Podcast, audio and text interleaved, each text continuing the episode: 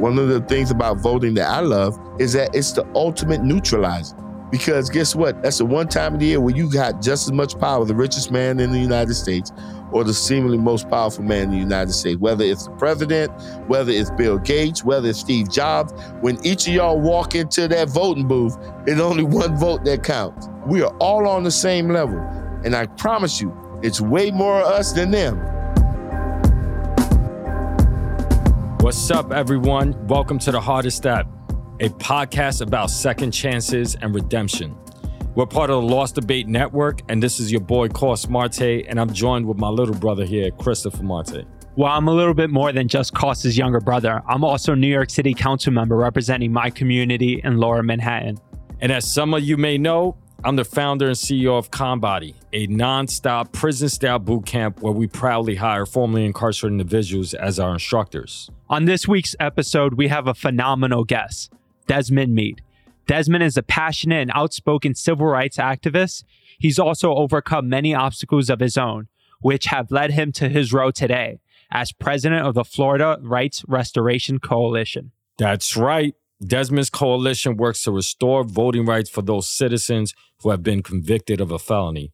Desmond, thank you for being here. How you doing? Man, listen here. I am honored to be on this podcast, you know, and, and, and put a little flavor to it, right? I'm rocking with Kris Kross, right? I don't know if y'all remember Kris Kross back in the days, but now y'all got Kris No, that's what they used to call You know us when we were kids. And so that's real cool, That- right? yeah, that my mom. What's funny is my mom used to make us rock the No. backwards shorts, and they used to call us Chris Wow. Cross back in the day, and we were like, "I'm I'm older than him, even though he's uh, he's a little bit stressed and has white hair already."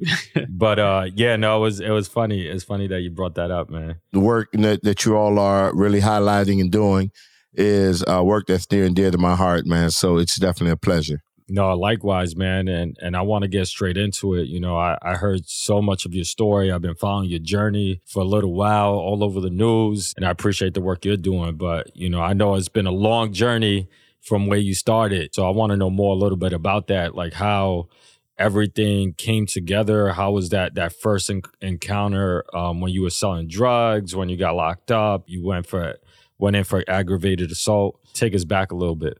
Well, first, let me tell you, man, things are still coming together, right? It's a ongoing process, man. It's, you know, I wish I could just point to one time, and say, okay, that's it. You know, I've arrived or I'm complete, but it's not, man. You know, I'm still a work in progress. This movement is still a work in progress, you know, and, and, as each day passes by, man, there's a, some level of evolution. When I started, you know, I, I think it was out of bare necessity, you know, and and really not having anything else, you know. And what I mean by that was, um, in in August of 2005, man, listen, I'm in front of railroad tracks waiting on the train to come so I could jump in front of it.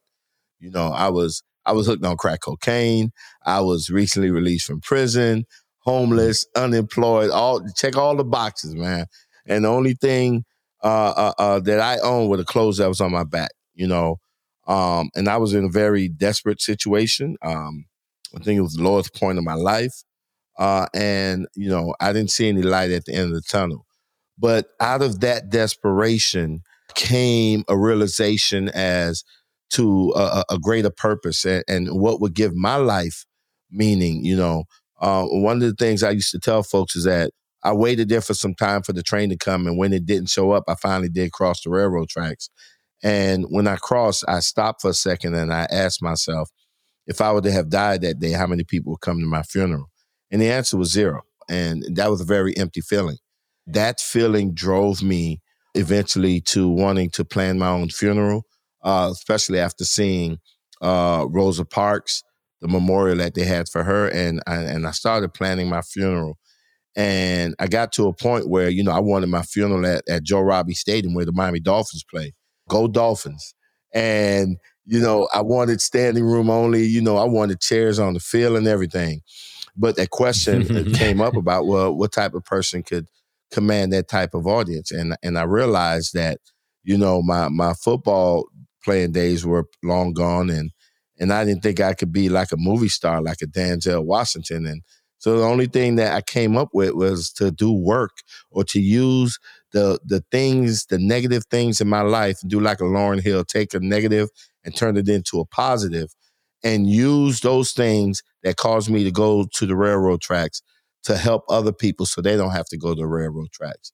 And so that is really where I started. You know what I'm saying? How how can I make a difference in, in, in somebody's life? How every day when I wake up, man, and still to this day, man, what can I do to improve somebody's life? You know, I tell people today, and sometimes folks are shocked that they're like, man, you're a fighter for people uh, that have a record, or you're, you know, you're a fighter for justice impacted people. And I would correct them and say, nah, man, I'm a fighter for everybody, right? And and and and believe it or not, that's how I started, and I didn't know that's how I started. It, you know, this stuff comes to me, you know, as I'm evolving. But the reality is, is that you know, I believe a chain is only as strong as its weakest link. We've all said it, we know it, you know, and no matter how much weight you want a chain to bear, it could only hold as much weight as the weakest link can stand, right? Once that, once the weak link pops, that's it. It ain't carrying no more weight. And I believe that that's the same for our community, for our world, for our country, that we could only be as great. Our community could only be as great as those who have been the most weakened by systems of oppression and racism and narratives that says that some lives are less valuable than others. And when I looked around, the reality is is that the people that's been most weakened in our community are people that's been impacted by the criminal justice system, right? Can't vote, can't get I, no I completely job. agree. Oh, I mean, we face a lifetime of discrimination because we have to carry around this scarlet letter of shame for the rest of our lives. You know what I'm saying? And so there's so many barriers that that people like me would face. Perpetual punishment. Right. And and, and so I figured that man, if we could focus on removing those barriers and strengthening people like me, man, everybody benefits. So when you ask me who I'm fighting for, I'm fighting for everybody. But I know the best way to fight for everybody is by focusing on empowering people who've been justice impacted. Amen. Amen to that. Um, let's start a little bit to what led you to those railroad tracks. Like, tell us a little bit about your upbringing, what led you to the to prison at first, uh, and then that the the road to being at that fork in the in the railroad. Let me tell you, I was born in the in the uh, U.S. Virgin Islands in the island of St. Croix. I, I moved over to United States at a, at a very young age, man. And one of the things I had an older brother that I always used to look up to. He was an idol of mine. And one of the things that my older brother eventually did that I wanted to do was smoke weed, you know? And that became like a, a, a gateway, you know, to some things that was not productive in my life. And what I mean by that was, you know, I went through high school and and end up uh, joining the army. Uh, did real well in the army at the beginning, you know, but started smoking weed again, and weed led to cocaine. Cocaine led to me doing things that support a cocaine habit and and using methamphetamines and things of that nature. And eventually, you know, I end up getting court martial. I had to do a, a few years at, at, at Leavenworth. And then when getting after I got out, it's the same thing that happened to me when I got out of state prison in 2004. I was released from confinement, but I was still incarcerated mentally because I had a drug addiction. Right. And so when I when I got out, I started bodyguarding, uh, doing executive protection and and and had the opportunity to work with or for, I should say, um, a lot of celebrities back in the days, you know, some are still famous today, you know. But in that process of being a bodyguard, you know, which required that I stayed up long hours. I I went back to using cocaine, and eventually the cocaine went to crack. Yep. And what helped accelerate that was the loss of my mother. She she passed away, I believe, in '95, and I just I lost it, man. And I just dove into drugs full time. And, Sorry to hear that, man. and before you know it, I was out there on the streets, homeless, uh, and addicted to crack cocaine. And it was just that that cycle over and over again. I would stop for a little bit and something would happen that caused me to use and and I'm right back where I was or even worse.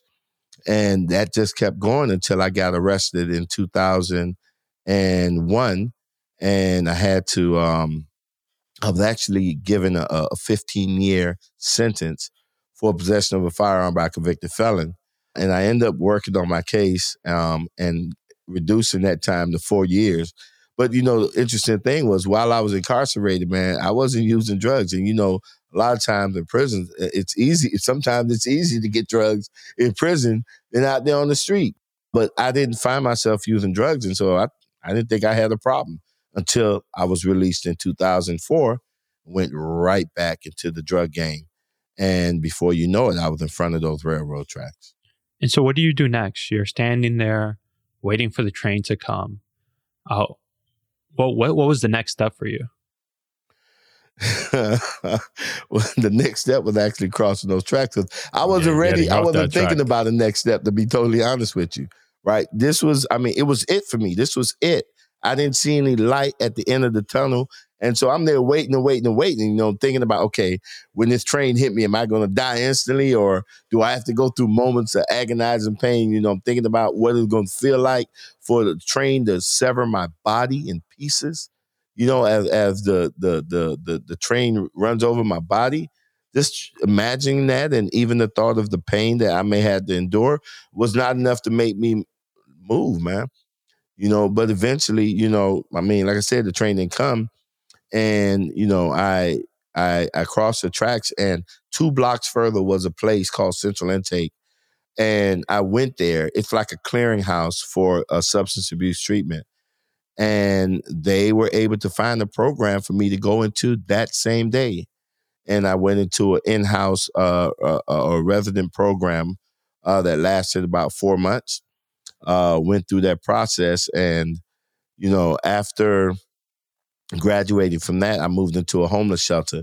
And then while living in the homeless shelter, you know, I decided that, you know, I was just trying to figure out what can I do to break that cycle of of of of drug addiction where like I said you you would use drugs it would take you to a bad place. And then you know you would stop and your life would improve. And then something would happen where you relapse and start using again and so the only thing I could come up with to break that cycle was to well I figured maybe if I get an education maybe if I do something that that raises my self esteem, give me some hope, you know, maybe I won't use again because I felt that if I were to relapse one more time, I might not be as lucky the next time when I, you know, standing in front of railroad tracks. And so I enrolled at the local college in the paralegal program and and I picked the paralegal program because you know when I was locked up that's what I did I got in the law library and worked the books you know um, and so I figured maybe I could be someone's yeah, I mean, some people inside are smarter than the lawyers that they even have. You know what I mean? Like, what you mean some? Most of them. most of them, man. Listen, it's, it's serious, some of the man. most brilliant legal minds are behind the bars, man. You know, yep. And I've seen it. I've seen it play out in so many different ways. Yeah, I know people that memorize uh, every law library book. I don't claim I don't make that claim to fame, but one thing I can say is that every case I've worked on when I was incarcerated, I've always gotten positive results. I'm batting a thousand. After education, you got into the legal field. Where was this idea of letting your people vote? You know, that's a shirt that you have on right now. Like, where where was that derived from? So one of the things, you know, I had a, a, a, moment, you know, like I said, I wanted to have this big funeral with a whole bunch of people there. And you know, I kind of figured out the only way that's going to happen if I just help a lot of people. You know, I had an experience right before I graduated where, um, you know, we were in a group therapy session and I said something that impacted a young man that was in this session. And after the session, you know, we were outside and he approached me and telling me about how the things that I had said caused him to have a different outlook, a brighter outlook in life and gave him hope. And this guy was like really excited, man. He, you know, and when he was telling me that, man, something just happened inside of me, man, that, you know, I felt a feeling that I never felt in my life.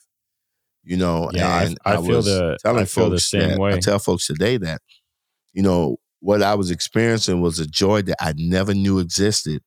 Yet it was a joy that I was chasing all of my life, man. Mm-hmm. Uh, and really yep. trying to figure out what my purpose was. And it was so simple. It was to give back. It, yeah. it, it, it, it, it was to give back that led me to dedicate my life to community service and joining advocacy organizations, which the first one I joined was called HFHF. It was an advocacy group that advocated for the homeless. And that organization led me to FRRC, which at that time was really a loose space coalition that was focusing on felon disenfranchisement. And around 2007 was when I first learned about felon disenfranchisement and the impact that my felony conviction had on me as it relates to even being able to vote. And so I read that you couldn't even vote for your own wife when she yeah, was running for that was like that feeling. Oh man, that was like the final slap, man. You know, uh, in 2016, my wife was running for office, and I remember it was funny because earlier that year, I remember reading stories about prisoners in Puerto Rico was voting in the presidential preference primaries, right? And I'm working on my wife's campaign, and we getting close to election day, and we do like a mock election, right? A organization put together a mock election, so I'm going in there to vote for my wife. And someone, when I was getting ready to go in there, was like, "Yeah, Des, I know you can't wait to vote for your wife, huh?" And when they said that, it hit me that wait a minute, I can't vote. I don't have the right to vote. I can't even vote for my own wife. You know, and I started thinking, man, but in Maine and Vermont, no one ever loses their right to vote. They can vote. And here I was, been out for over 10 years, right? And still didn't have the right to vote and couldn't even vote for my own wife. And so that was like the final slap, you know. And I tell folks that we got a lot of holidays and special days throughout the year. But I, I believe that the one time that people like me are made to feel the lowest is during election.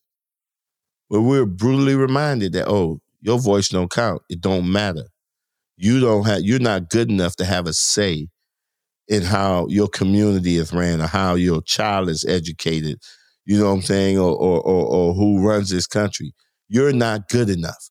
You're not even a full citizen. That's that one time. I mean, because Christmas is all right, you know, Valentine's Day is all right, and all these other holidays all right. But when it comes time for election, there's a group of us that is made to feel like outcasts, like we don't matter. And there's something that's not right with that. And there's people that still think that they can't even vote yet. You know, like uh, the first time I voted was for my brother, and at that time, wait, he ran for assembly that most people don't know about, and he lost. But I couldn't vote that time. And then the first time I He got won. to vote was when he ran. Uh, no, he he actually lost again, and then he won. Did you vote the third time? But uh, I voted a third time, and then he won. You know, third time's a charm. But, you know what though? But that's a Uh, lesson though, right? But because even as you know, I know, Yeah. and there are people out there that that think they can't vote when they can't vote. But then there's other people that know that they can vote, but think that they vote don't count. And maybe they may try it one time and they vote for somebody who they like, and that person don't win. And they be like, you see, my vote don't matter, and they just give up, right? But I love your story yeah, they think the because the you kept going yeah, back, they- right? the You kept going back, and exactly. eventually I you mean, got I, your cou- I, brother in. had, I had to. yeah, I I kind had of to. forced him to be I honest. As I was petitioning for my brother, like on the street and telling, you know, stopping people, and I'm in the hood in the projects over here in New York, people were like, "Oh, I can't vote. I got a felony." I'm like, "You off parole?" They're like, "Yeah, but I caught a felony, you know, back in '95 or whatever it was." And and I was like, "You could go vote. You just got to get registered." So a lot of people have the misinformation Yes. that they can't vote. Yes. You know, uh, in New York State, I was allowed to vote after parole, and now they overturned that. Now you could vote while you're on parole. You know, which is a different story. that's something that is definitely on my radar. Things, something that I've been working on a project now uh, for quite some time, a national project to really educate people around that, man. Because we we've seen that happen. We've seen it happen in Florida, which is a lot more complex. But then in places like Georgia and other places where people can vote once they're, you know, if they're not on on, on paper. There were so many people that was walking around just automatically thinking that in, in all of these states, man, that they don't have a voice and they do. And not only do they have a voice, their voice can be the difference, right? In elections, you know, from local elections all the way up to national elections. Exactly. You know, here in New York City, in my district, we only get 8% turnout. Yeah, it's really small for one of the most densest places in the country. And so, even having 500 people 200 people go out and vote is a game changer. Is the difference between winning or losing. In one of my elections, I lost by 1% of the vote, 200 votes. Imagine if people had the education to know that once they were off parole that they can vote, it would have been a game changer. You blamed it on me though. Yeah, he, blamed- he, I blamed he it on blamed it on me because I went on vacation to Mexico and he was like, "Yo, you know the whole hood. You could have got the whole hood to But vote that's for but me." he's so right. and uh, But he's so right, I man. know, I hey, listen, he- he I'm was with your brother on this, man. You know, hey, hey, listen, let me tell you something. Let me tell you. I don't know who who, who, who the one of your favorite rappers growing up. uh, I Jay-Z? yeah, Jay Z throwing a concert at D- Madison DMX, Square Garden, Biggie. right? You going by yourself? Okay, Nah. you gonna take your boys with you, right?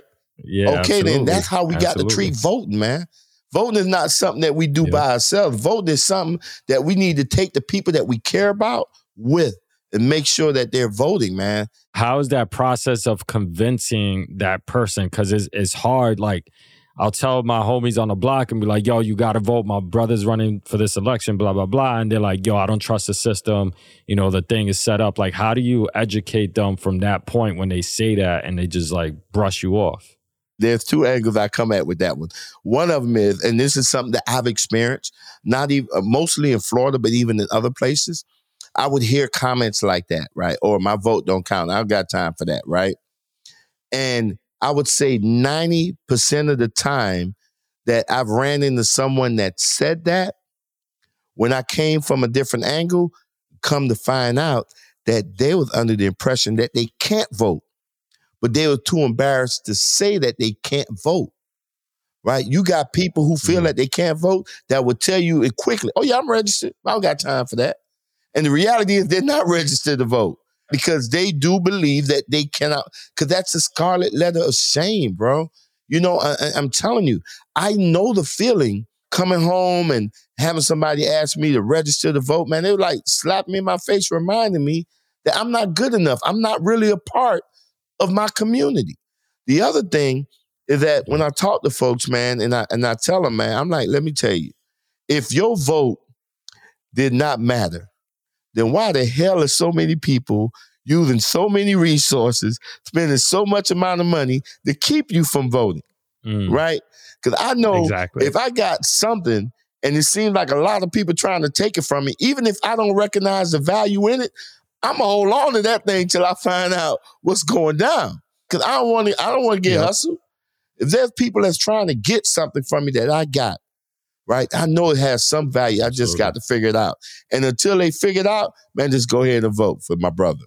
Tell us a little bit more about Amendment 4, where you not only convince people that you should have the right to vote, you changed the law of the land in one of the most important states in Florida to make it happen. Oh yeah, if I had a collar right now, I'd be popping it. no, but for real, what I do know is that you know the issue of felon disenfranchisement impacts so many people from from a broad spectrum. man. I mean, uh, from all political persuasions, religious persuasions, uh, ethnicities, because of our infatuation with the war on drugs and incarcerating people. Th- this system has impacted almost one in three households. And so there's a lot of people out there that is made to feel as if they are not good enough.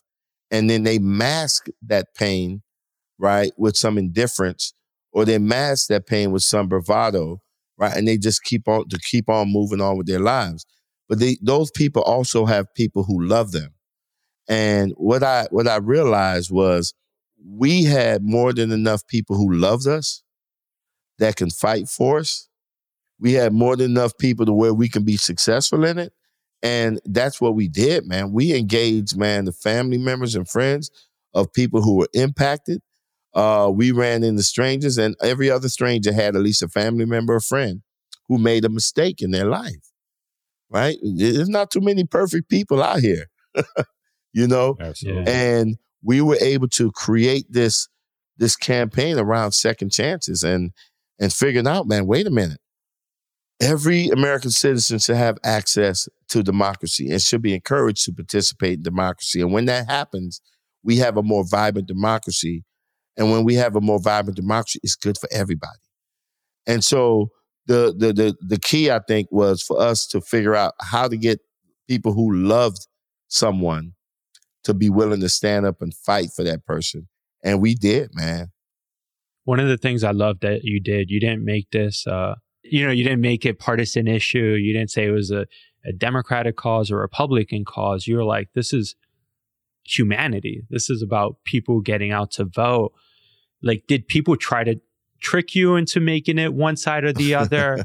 uh, and how did you deal with that? yeah, you almost did too. you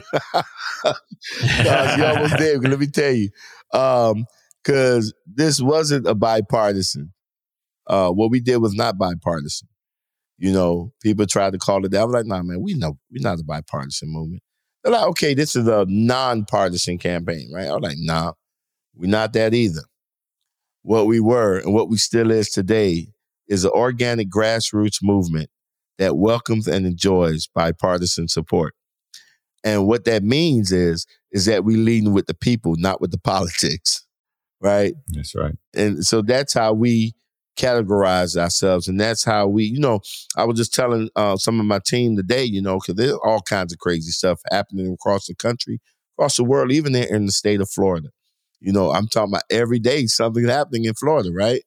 And, and what I told them was in the midst of all that chaos, in the midst of the sandstorm, that we have to remain keenly focused on one thing, and that's placing the lives of people over politics which allows us to deal with the individual, regardless of what their political position is, regardless of what their religious views is, regardless of their sexual identity. All of that is irrelevant. What's most important to us is if a person has been impacted by the justice system.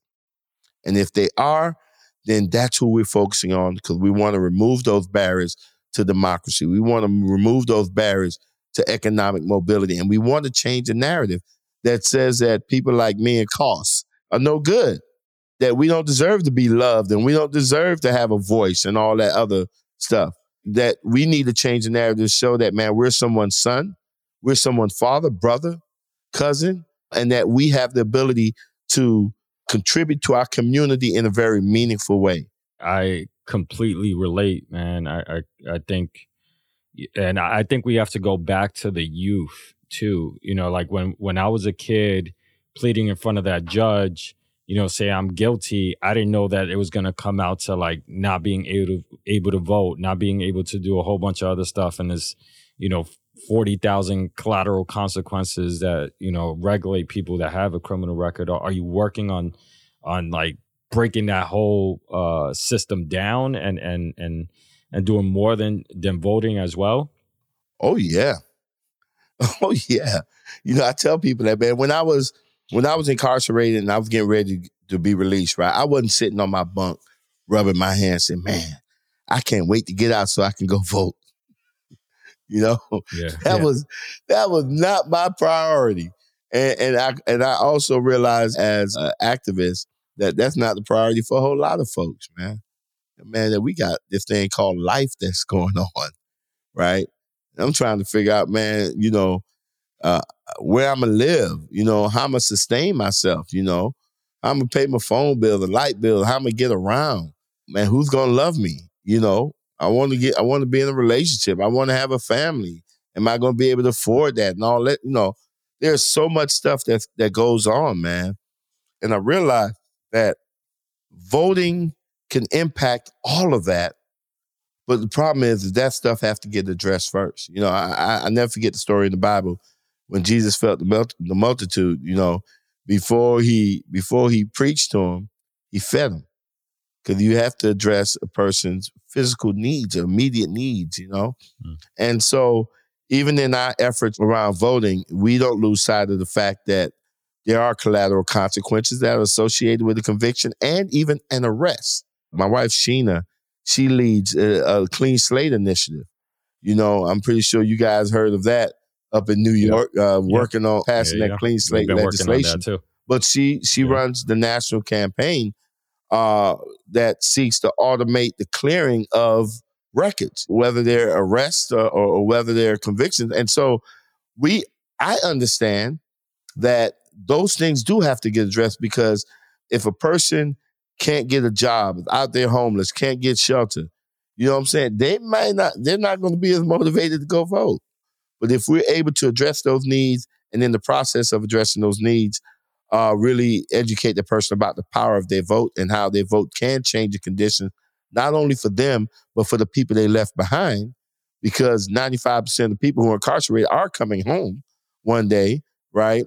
And so, how we educate them around voting, but making sure that even in our advocacy, we're fighting to change policies, whether it's ban the box policies, whether, uh, uh, yeah, ban the box in employment, housing, or even education whether it's a housing discrimination based on records and stuff like that. There's like just so many occupational licenses, being able to get that. When we are able to advocate for those policies and start making changes, we're able to attract more people into the movement and have more people realize the power, right, of their voices, the power of their vote. You know, now with Governor Ron DeSantis, it seems like the barriers and the obstacles are probably much harder now to achieve some of these goals, especially for people who are formerly incarcerated or been disenfranchised. What's been your dynamic with, with, with the governor? it's the same dynamic I had from when I started, right? Really don't see politicians that much, man. I'm not uh, an individual that gets enamored with a politician. Now I know you. I know you're a politician. Not, so not, just me not, e- not even. Uh, not did, even when January 6th uh, happened. Not even when January 6th listen, happened. Let me let me tell you. Let, let me let me lay this thing out real quick. let me lay it out because you you could ask that. I believe that when you talk about democracy in its purest forms, right? I have a quick analogy. You know, all powers uh, we have, an individual have all the powers, and they give up some of those powers in order for us to live together in a society. And in doing so, they decide to elect representatives to represent their interests, right? And these are elected officials. They are public servants, right? But the problem is, is that somewhere along the line, roles got reversed and people got out of their lanes and they're traveling in different lanes. The reality is, is that a public servant or a politician is an employee of the people. Now, let me ask you, what successful business you know where the boss got to beg an employee to do something, and when they don't do it, that employee gets a raise or even a promotion? No, not too many. There's no successful business like mm-hmm. that, but that is how our politics is today because the public servants have turned into demigods and the bosses have turned into the servants to where we've got to beg. Most of us are never going to have a face to face meeting with the people who we elect. Maybe we'll get a meeting with their staffer after getting rescheduled 50 times, right? But you best believe if, if a big money donor say, I need to talk to you, that politician's getting to that donor, right? And so the roles have really been uh, uh, reversed. And here's the thing the people with the power are the ones that's most ignored, right? And made to believe that they have to accept the current conditions that there's no other alternative. And so you see the partisan game get put into this as a way to keep people in a box. Figure that, okay, it's only so much I can do when they can do way more than what people lead us to believe. Do you think you'll throw your hat in the ring and try to, you know, mix things up in, you know, in Florida? that, hey, that's always a possibility, but right now what my focus is. Yeah, no, because let gonna, me tell you, you're going to make that Amendment today? Four. let me tell you a significant thing about Amendment Four as it relates to politicians. We did not seek out any endorsement from any politician. Amendment Four was the first major campaign that I know of in Florida, right? Statewide effort that did not in require, did not enlist, did not beg for endorsement of a politician. As a matter of fact, we told politicians to stay the hell away because this was not a political issue. This was a human rights issue. This was a humanity issue. And so we knew it was vitally important for us to keep this issue above partisan politics, even above implicit racial biases, because we were working in the state of Florida, which at the time was the most difficult state to pass a constitutional amendment most difficult state to even qualify an amendment to get on the ballot. And we were able to actually do that with the organic grassroots movement because we put politicians in their place. And so in spite of politicians, we were able to power that through. And so it doesn't matter for me who the governor is, they're not going to stop this show. And th- this is a divinely led campaign. And the last time I checked, and I'm a person of faith, I don't see no elected person on the face of this world that have more power than my higher power. And, and, and that's at, at the end of the day. And what I do know is that, and, and this is why I tell people, uh, uh, one of the things about voting that I love is that it's the ultimate neutralizer. Because guess what? That's the one time of the year when you go vote. Guess what? That's the one time of the year where you got just as much power, the richest man in the United States or the seemingly most powerful man in the United States, whether it's the president, whether it's Bill Gates, whether it's Steve Jobs. When each of y'all walk into that voting booth, guess what? it's only one vote that counts. Right? You only got That's that one it. vote. Yeah. When they vote, it, it, don't that don't materialize into a thousand votes or a million votes. It's only one vote. We are all on the same level. And I promise you, it's way more of us than them, right? And it's just a matter yeah. of really educating uh, uh, and mobilizing our people and getting our people out there and let them see how they do have that power. You also had the the issue of getting these individuals right to vote. You got that overturned, but then it became the factor that they had to pay a fine too, right? Like, yep. if they didn't pay their their their their dues, you know, when when I was on parole, I had to pay a monthly payment to be on parole, you know, and if I didn't pay that payment, then I was probably going to be violated. Yep. Is that still a factor? That, that is most definitely still a factor. You know, when we passed Amendment 4, I tell people the story that, you know, you had politicians, man, for years, for 10, 20 years, walk past a family that was homeless, that was living on the sidewalk. Rain, sleet, and snow. They ain't do nothing, lift a finger to help that homeless family. 10, 20 years, maybe even longer. And then one day, man, the people in the, in the, in the hood, neighborhood said, you know what, man, we tired of this. Man, and they came together and they built that family a house. You with me? As soon as they complete building the house, here comes the politician wanting to demand how the house get furnished. Like, what the hell? you know, you, you know, you had more than enough opportunity to address this situation, and you refused to do so. And then when the people come together through a citizens initiative to address the issue, when we pass it, right, and we get what we want, you want to come in now and start dictating the rules. And that's what they did. But that's what happens when you have partisan politics in it. Because here's the deal, man. And COVID 19, I think, shows us this, man. That there's a difference between the politician and the public servant. When politicians are involved, this country is become more divided. People die. When public servants are involved, people have opportunity to live and we come together. And the difference is, is that a public servant at some point hear the cries of the people and would put the needs of the people over their partisan politics. We passed Amendment 4 in a very beautiful fashion. We had Republicans and Democrats. Over a million Republicans voted for this, right? We had a million more people that voted for Amendment 4 than for the governor of Florida. A million more voted for our petition than for Governor DeSantis, right? And so when we looked at those people, what we seen, man, was man, we had over 5.1 million votes that wasn't based on hate or fear, but there were votes that were based on love, forgiveness, and redemption, right?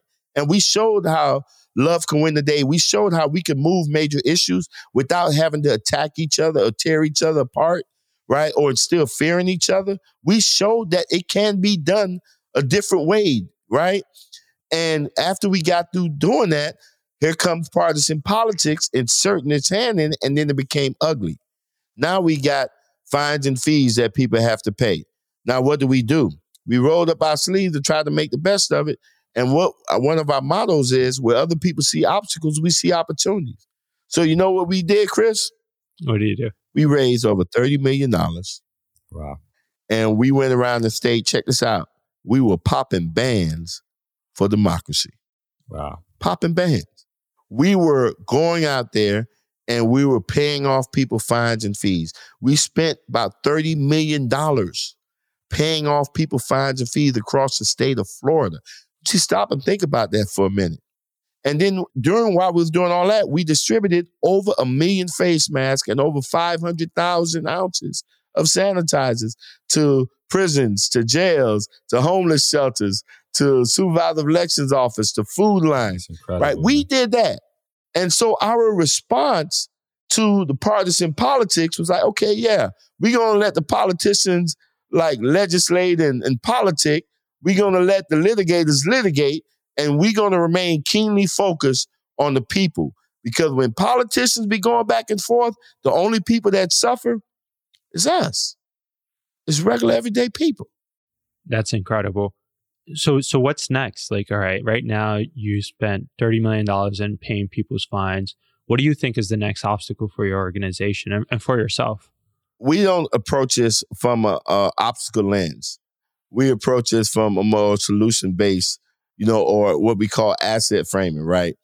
Is here's the deal, right? Here we are as people who have at some point or another lost the right to vote. We are the best emissaries to talk to folks about the value of voting and how we honor that by actually participating in elections. We are ambassadors to educate people about that. A lot of things that we're marching for, if we can get the same intensity and people marching to the ballot box, well, we'll make that happen. You know what I'm saying? We increase that 8% turnout, we'll get the right people up in there. And so I think that, you know, when I look at when I look at, you know, what is that thing that we're trying to accomplish uh, in the in, in the near future is really a mindset change. You know, letting people understand the power that they have, but then letting other folks understand that, you know, removing obstacles for people who've been impacted by the justice system is a benefit for everyone. Right? Going back to that that that that chain, you know, weakest link in the chain, right? Understanding that you're not a person is not losing anything if I'm able to vote, if I'm able to get a job, if I'm able to get a house, if I'm able, you know, to get transportation. No, you, you, um, as a matter of fact, you gain a lot if I'm able to do that.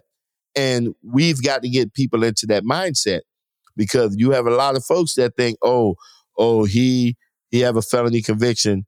He shouldn't be doing this or he shouldn't be doing that. And then you have people that try to even distinguish between violent and nonviolent, right?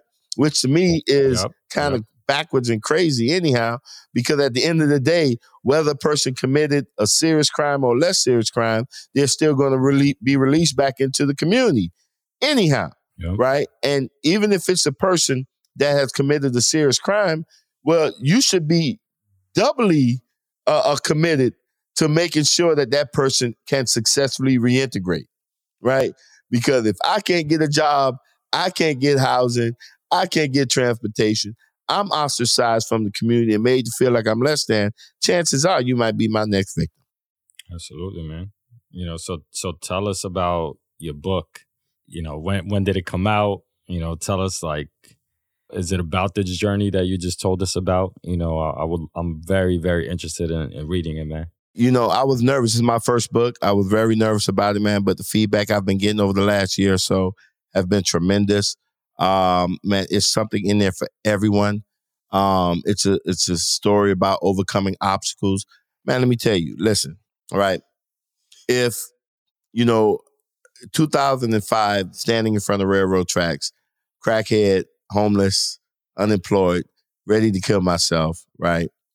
Somebody would have came up to me right then and there and told me, man, Desmond, don't do it because in a few years you're going to meet the president of the United States a couple of times and you're going to serve on boards with mayors and commissioners and and attorney generals and and and and you're going to lead an effort. You know, you're going to testify before the United Nations. You're going to lead an effort to to to restore voting rights to 1.4 million folks. You're going to be a Time Magazine 100 most influential uh, people in the world. You're gonna you're gonna be a MacArthur genius. If somebody would have told me that, damn man, I would have put them in the chokehold, right? And the first thing I would have asked them is where they get that good dope they smoking, right? Where they get that good dope? Because there's no way you could believe make me believe at that time that something like that can happen. Right. But I'm a, I'm a living testimony to that. And in that book, if you get that book, you get to take that journey right along with me to see how I went from being a crackhead that was getting ready to jump in front of a train to a MacArthur genius. And let me tell you something the only award now higher than that, the only one left to get and that's the Nobel Peace Prize, right? And so if a homeless crack addict, right, can change his life to be like when when Time Magazine told me that, you know, I was I, I made that list, and I asked my wife, "Do that mean in the country?" And my wife's response was like, "No, baby, they meant the world." And my my only reply to that was, "Man, it's more than hundred countries in the world." You know what I'm saying? And for me to make that 100 list, for me to make that genius list as a person with a criminal history, that speaks volumes. That speaks volumes to everyone. And that's why I told the Time magazine folks that they messed up. That that edition, they put Dwayne the Rock Johnson on the cover. First of all, I look better than that dude, right? but the thing is, I felt they should have put me on there because putting me on there sends a clear message, man, that you don't need to be a movie star. You don't need to be an athlete. You don't need to be a billionaire. You don't even need to be a politician to have an impact in your community, in your state, in your country, or even the world. If Desmond can do it, so can you. That book, Let My People Vote, get it. In it is a lot of source of inspiration and motivation that let anyone who read that book, it will give them a blueprint on how they can be as impactful as they can possibly be and change the world. No, thank you, Desmond. I appreciate you. And it was an honor, definitely an honor to have you over here. I appreciate your movement. I'm going to follow you. I'm going to definitely get that book. Uh, you know, shout out to everything you're doing in Florida. Shout out to everything you're doing around the world, man. Thank you. Yep, you know it. You know it. I really appreciate appreciate the love. Thanks for listening to this episode of The Hardest Step. And I'm your host, Coss. And I'm your host, Chris. To hear more stories like this one, be sure to subscribe to our podcast. We drop new episodes every Wednesday. We'll see you next week. Special thanks to our producers, Monica and Moyo.